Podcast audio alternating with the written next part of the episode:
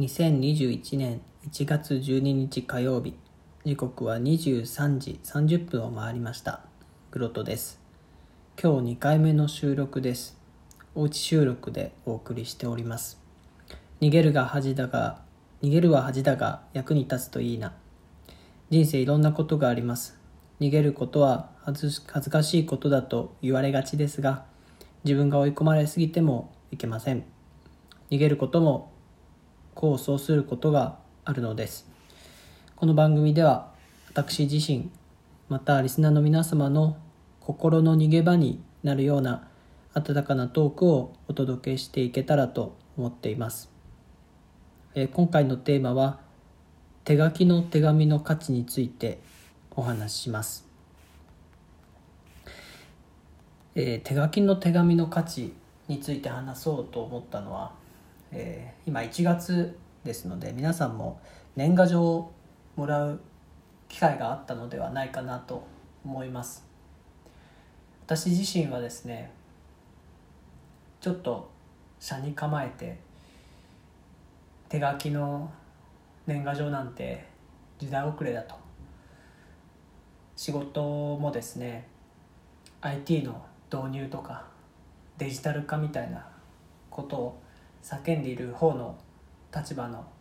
人間なものですからどうしてもですね紙で何かやるというとそれだけで遅れているとか抵抗感があるような状況にあります。でもですね今年も年賀状をくださった方が、えー、2人いました、えー、1人は大学時代の友人もう1人は、えー社会人になってからですねの友人です、えー、2人ともですね、まあ、近況、まあ、家族との写真がついて、えー、近況が分かるような写真があったんですけども1人は手書きのコメントなしでもう1人はすごく短い文章だったんですけども手書きのコメントが書いてありました。でどちらもわざわざ手間をかけて紙で送ってくるということ。なかなか LINE だともう何年も連絡取り合っていない友人なんですけども、ま、手紙が来ること自体で、えー、その友人のことを思い出しますし何かのきっかけでまた話す連絡を取ろうという気分になったのは間違いないです。そして、まあ、それだけでもですね他の友人と比べるときっかけがなくなんとなく過ぎていってしまうところと比べるとやっぱり手紙が来たと年賀状が来たというだけでちょっと違ってくるなあということを感じました。そしてその2通ですね手書きのメッセージがあるとないと違っていたと申し上げたんですけどもやっぱり手書きのメッセージですねタイピングして打った文字と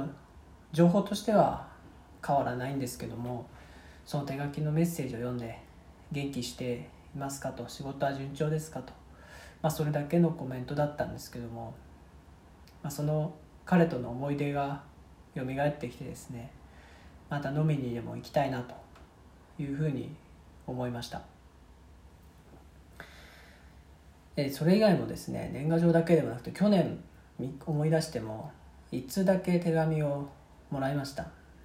まあ、これは友達ではなくて、えーまあ、ある私が、まあ、仕事上ですね、えー、ちょっとお世話になった方からですね、えー、お礼の手紙を、まあ、手書きの手紙をいただいたんですけどもそれもですねまあ、必ず手紙くれるということが決まっていたわけではもちろんないですし、まあ、お礼ということで、ま、いろいろですねあのはいあのギフトとして、まあ、あのいただくということは、通常あるかと思うんですけどやっぱり手紙が添えられているということでですねあの本当に仕事上感謝していただいたのかなということを強く思いました。これも情報としてはですね今時ですとメールで仕事ですね送ってくるとか。あの、まあ、仕事で、まあ、私の場合はそうですけども、まあ、そうでなくてもですね SNS でメッセージ LINE でもインスタグラムでもインスタグラムでも Twitter でも送れるような時代になってそれで簡単に済ませてしまうことが多いんじゃないかなと思うんですけども。手書きの良さ、まあ、価値ですね。っていうのは明らかに違うものがあるなと強く思いました。であのこれを、まあ、変に逆手に取るというのも良くないなとは思いつつですね。きっと逆手に取ってうまく使っている人っていうのもいるんじゃないかなと思っていろいろ調べますとやはり営業の重要な場面では手紙を手書きのものを使ってとかやっぱり直接会って、えー、手書きでみたいなことをターニングポイントでは用意してやっているということを言っているまあ有名人ですけども、えー、記事を記事であるとか、まあ、そういった情報発信をですね目にすることもできました。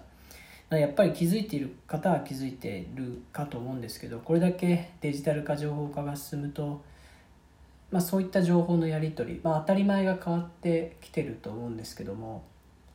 その当たり前じゃなかった古い文化とか前のやり方っていうものが単に古くてダサいとか意味がないっていうふうになるんではなくて相対的に少ない、えーえー、少数派になると手書きがですね古いものっては少数派になるので価値が上がってくるということなんですね、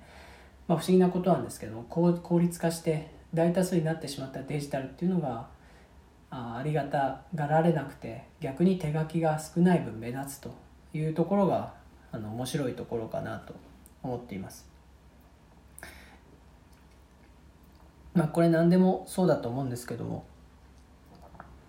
昔あったもの非効率なやり方とか